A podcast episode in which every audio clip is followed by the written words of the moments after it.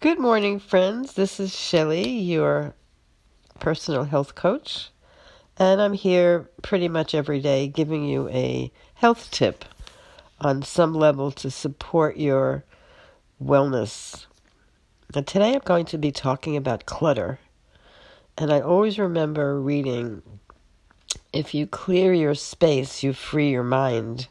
So, clutter has always been in the forefront of some of the work that I do with clients. I looked up the word clutter in dictionaries, and basically it's having too much stuff in a room, or a closet, or your purse, or your car that reduces effectiveness or impedes movement.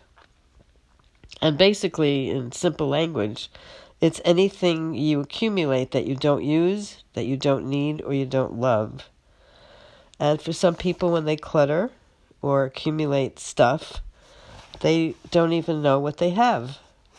So I just finished reading another book on, on decluttering and uncluttering.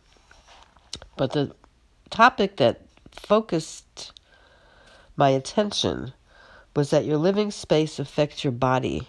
So, uh, since I'm a health coach, I'm always concerned about what's interfering with our body, mind, and spiritual health.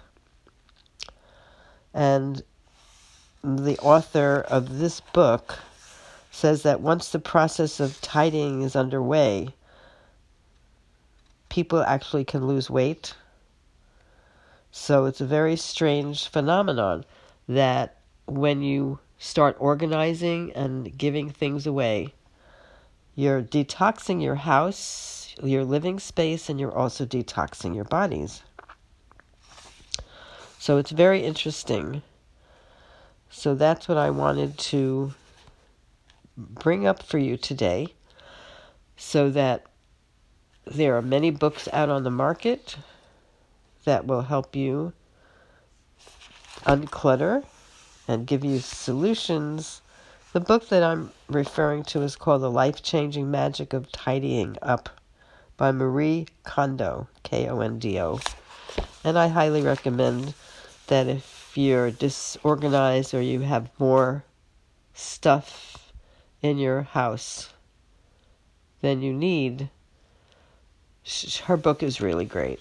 So until next time, I look forward to hearing from you.